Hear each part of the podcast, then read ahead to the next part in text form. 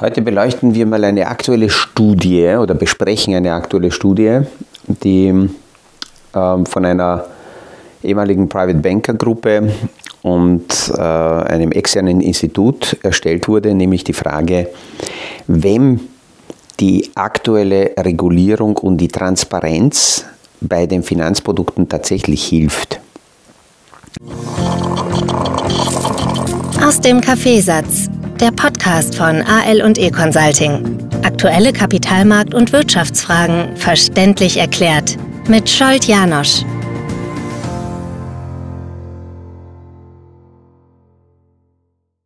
Wie schaut das aus äh, für die Kunden? Bevor wir aber damit beginnen, äh, muss ich äh, mit Schmunzeln wieder mal auf die, kurz auf die AI-Thematik eingehen das habe ich in den, äh, in dem Podcast diese Woche schon ein paar Mal erwähnt, dass hier nach der Reihe Unternehmen rauskommen werden und es ist interessant zu sehen, dass sie das tatsächlich auch tun, die dann sagen, ah, äh, und übrigens, wir haben auch eine AI-Story äh, angedacht. Ich sage bewusst aber immer dazu, künstliche Intelligenz ist weiterhin für mich noch, so wie wir es heute kennen, die Systeme keine Intelligenz. Das sind einfach nur sehr schnelle datenauswertende äh, Datenbanken, die dann eben eine Lösung sehr schnell ausspucken, sind nicht einmal Suchmaschinen, die funktionieren auch anders. Aber es kommen jetzt alle, weil das ist das neue Modewort, AI und wer damit kommt. Gestern ist Salesforce rausgekommen und hat gesagt, ja, übrigens, wir werden im März dann bei unserem Jahrestag auch die AI-Lösung präsentieren und dass das aber ein Tanz äh, ist auf einem sehr, sehr dünnen Eis, das haben wir diese Woche gesehen äh, im Spiel Microsoft und äh, Alphabet, Google ja, äh, Googles Vorführeffekt war ähnlich wie damals bei Elon Musk, als er ja rausgekommen ist und gesagt hat, ja, wir haben eine bruchsichere Scheibe für unseren E-Truck und schaut euch das an und will es demonstrieren und nimmt diese eiserne Kugel und schmeißt auf die Scheibe und die Scheibe zerbricht. Die bruchsichere Scheibe. Und äh, diese Woche auch von Alphabet, die haben eben demonstriert, wie ihr äh, KI-System funktioniert, der BART, so heißt dieses System. Ähm, und äh, wer Simpsons-Schauer ist, der erinnert sich eben an, an, an, diesen, an diese Figur aus Simpsons. Aber egal, der hat lauter falsche Antworten gegeben in diesem Vorführeffekt. Und zusätzlich dazu auch noch die Information, dass einer der Köpfe aus dem AI-Entwicklungsbereich von äh, Google weggeht und sich selbstständig macht. Ähm, warum macht man sich in dieser Phase selbstständig? Naja, weil die Marktstimmung so ist, dass man hier alles kassieren kann und dann geht man her und äh, gründet äh, schnell eine Gesellschaft, um Geld einzusammeln für, für AI-Entwicklung. Ähm, äh, das ist also die, jetzt habe ich mir schon gedacht, ich werde meinen Podcast umbenennen. Äh, vielleicht, was weiß ich, äh, Scholt Janosch AI Speed Kaffee Speech. Ähm, und, und äh, dann, dann erhöht, das, erhöht das noch einmal vielleicht die Reichweite oder ja, vielleicht zu Suchmaschinen werden dann äh, viel stärker meinen Podcast im Vordergrund stellen, wenn jetzt nur dieser Begriff drinnen ist, AI. Ich habe davon eh erzählt, also alleine äh, in, in dieser Hypephase, wie, wie die Krypto- äh, Coins so explodiert sind, hat es schon genügt, dass irgendjemand in seine Pressemeldung hineingeschrieben hat, Blockchain. Und sobald das Suchmaschinen gefunden haben, sind die Aktien dieser Unternehmen explodiert. Gut, also mein Podcast ist noch nicht an der Börse, ist keine Aktiengesellschaft, aber das war nicht jetzt so eine spontane äh, Reaktion und mit, mit Schmunzeln auf diese Entwicklung. Das, was aber nächste Woche uns wieder beschäftigen wird, weil nach dem Event ist vor dem Event. Diese Woche hatten wir als, als Schlüsselevent äh, nicht Joe Bidens Rede, sondern Jay Powells Auftritt bei dieser Paneldiskussion. Da hat er also sehr entspannt äh, die Sachen kommentiert. Die Märkte haben danach eher das gefeiert, was er nicht gesagt hat, als das, was er gesagt hat. Und jetzt, und jetzt ist der 14. Februar wichtig. Es gibt in diesem Kreislaufmodell Inflation, Zinsen, Wirtschaft, äh, wieder einen nächsten Schritt zurück zur Inflation. Warum? 2021 hat die Inflation nach dem Opening sehr, sehr stark angezogen. Dann kamen als nächster Schritt die Notenbanken, die haben die Zinsen erhöht und die Liquidität begonnen zu verknappen in den Märkten. Dann schaut man auf die Wirtschaft. Wie geht es der Wirtschaft? Einen äh, haben schon gesagt, es wird eine Rezession geben nach alten Kennzahlen. Die Rezession kommt im Moment nicht. Die Wirtschaft ist deutlich stärker, robuster als bis jetzt angenommen. Und jetzt kommt wieder im Kreislaufmodell die Frage, wie schaut die Inflation aus? Am 14.02. werden die amerikanischen Informationszahlen veröffentlicht. Die sind jetzt länger, fast ein halbes Jahr lang permanent gefallen, niedriger gewesen als erwartet. Das haben die Märkte auch mal gefeiert, weil die gesagt haben, okay, wenn die Wirtschaft, also wenn die Inflation zurückkommt, dann müssen die Banken die Zinsen nicht mehr erheben, die Zentralbanken. Und wenn daneben die Wirtschaft auch noch stark ist, juhu, dann geht es uns ja eh gut. Ähm, in, in, in diesem Spiel befinden wir uns und jetzt sehen wir, dass die Wirtschaft stark ist. Wenn die Inflationszahlen höher sind, dann wird die Befürchtung wieder stärker werden. Und das preisen dann die Märkte wieder ein, dass weitere Zinshebungen und deutlich stärkere Zinshebungen kommen werden als bis jetzt eingepreist und vermutet. Dann wird vermutlich schon erwartet, dass bei der nächsten Sitzung im März nicht 0,25 Prozent die Zinsen gehoben werden, sondern 0,5. Dass in Mai weitere Zinsschritte kommen, ist mittlerweile fast sicher. Äh, das haben zumindest die Märkte so eingepreist und sollte am 14. wie gesagt höhere Inflationszahlen rauskommen als erwartet, dann bestärkt sich diese, diese Befürchtung. Das ist alles grundsätzlich eher in Amerika. In Europa kommen die Inflationszahlen nicht so schnell zurück. Die sind jetzt gestern veröffentlicht worden und sind weiterhin hoch. In einzelnen Ländern sind sie sogar noch mal gestiegen. Das heißt, hier in Europa wird es diese Zinswende nicht so schnell geben wie in Amerika, aber wir sind sowieso zeitlich versetzt, mindestens ein halbes Jahr später dran als die Amerikaner, wenn nicht sogar äh, noch länger äh, später dran. Und dieses Spiel Inflation, Zinsen, Wirtschaft, das, das wird sich weiter drehen und jetzt rückt, nachdem die Wirtschaftsdaten eine Zeit lang im Vordergrund waren, jetzt rückt wieder die Inflationsfrage in den Vordergrund, damit dann als nächster Schritt die Zinsfrage äh, aufkommen wird. Äh, es, es klingt sehr simpel und ich werde da eine extra Podcast-Folge machen, warum warum es für uns Menschen so wichtig ist, dass es so simple, einfache Erklärungen gibt. Und diese Erklärung, die ich hier aufgezeigt äh, habe, dass wir die Inflation anschauen, äh, danach die Zinsen anschauen, danach die Wirtschaft anschauen, klingt sehr einfach und sehr logisch.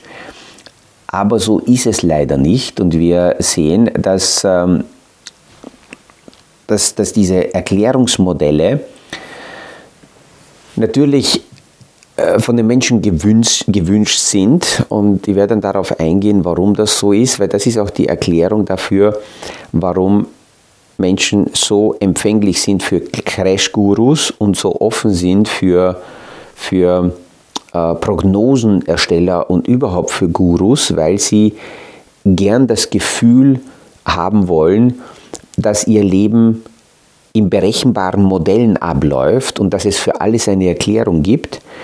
Und ähm, das ist, wenn man das völlig unreflektiert und sehr, sehr unkritisch annimmt, auch gefährlich. Und das hat dann auch wieder was mit der, mit der äh, AI-Entwicklung, mit der künstlichen Intelligenz und mit den Jet, äh, GDP. Ähm, äh, Lösungen zu tun, weil dort kommen Antworten raus, die möglicherweise logisch klingen, aber Nonsens sind. Und wenn man das völlig unkritisch und unreflektiert übernimmt, äh, wird es dann sehr, sehr gefährlich. Aber das wird eine extra Geschichte sein, auf die ich äh, zusätzlich eingehen will. Jetzt schauen wir uns kurz an, äh, diese Frage, wem bringt die Transparenz etwas? Im Private Banking sind im Normalfall sehr, sehr oft Kunden, äh, die genau diese Details und Hintergrundinformationen nicht so sehr beleuchten wollen und sagen, okay, da habt ihr mein Geld, ihr habt ihr Vermögensverwaltung, arbeitet damit, das ist euer Job. Und akzeptieren auch, dass das etwas kostet.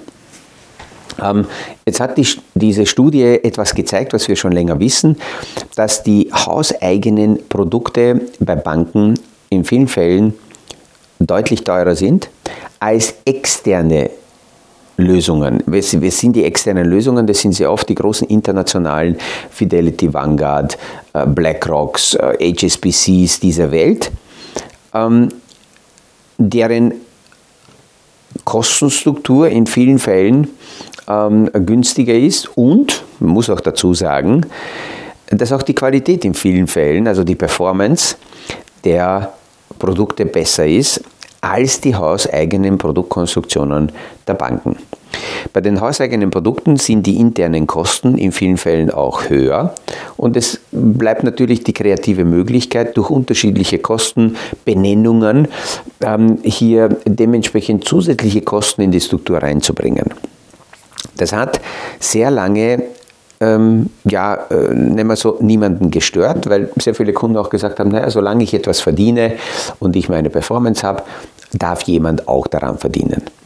2022 hat aber als Jahr äh, im Veranlagungsbereich fast alle Strategien massiv auf den Prüfstand gestellt und in vielen Fällen ist nicht nur weniger, sondern teilweise gar nichts verdient worden oder es sind sogar Minuskennzeichen aufgetaucht, aber die internen Kosten sind gleich geblieben.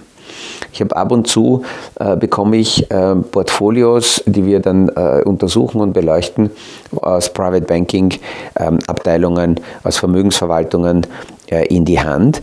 Und da sind teilweise bis zu dreieinhalb oder vier Prozent jährliche interne Kosten in diesen Vermögensverwaltungen. Grundsätzlich bin ich der Meinung, dass die Kosten so lange kein Problem sind, bis es eine Gegenleistung gibt. Immer wenn man das Gefühl hat, okay, ich bekomme etwas und das hat seinen Preis und es hält sich im Balance, kann das okay sein. Problematisch wird es immer dann, wenn es Kosten gibt, die so in dieser Form der Kunde A nicht kennt, vielleicht gar nicht will, es auch nicht wert findet, weil er keine, keine Gegenleistung davon sieht. Ähm, aber gehen wir weiter zu dieser Studie. Die Studie zeigt, dass vor der Regulierung, bevor die Offenlegung und die Transparenzrichtlinien gekommen sind, davor ähm, in etwa ähm, die externen äh, Produktlösungen in den Private Banking Portfolios sich so stabil die Waage gehalten haben. Die externen Vermögensverwalter haben an die Banken sogenannte Kickbacks bezahlt, also zusätzliche Provisionen bezahlt, die den Bankern die Möglichkeit gegeben haben, äh, die sind ja auch Geschäftsleute und wenn heute Banken rauskommen mit ihren Zahlen, wird der Kapitalmarkt genauso sehen, wie sind die Margen der Banken und die Margen muss man irgendwo äh, verdienen. Ähm, die haben also Kickbacks bezahlt und damit waren die externen Produkte nicht so viel schlechter als die hauseigenen Produkte. Die hauseigenen Produkte waren aber immer schon margentechnisch für die Banken besser. Und bis jetzt konnten informierte Kunden, die also mit ihrem Banker gesprochen haben und gesagt haben, ja, ich möchte nicht hauseigene Produkte haben, sondern internationale Produkte haben, ähm, und das kann man drehen und wenden, wie man will. In vielen Fällen sind die Performancezahlen der internationalen äh, Vermögensverwalter besser als die hauseigenen Produkte von vielen Banken.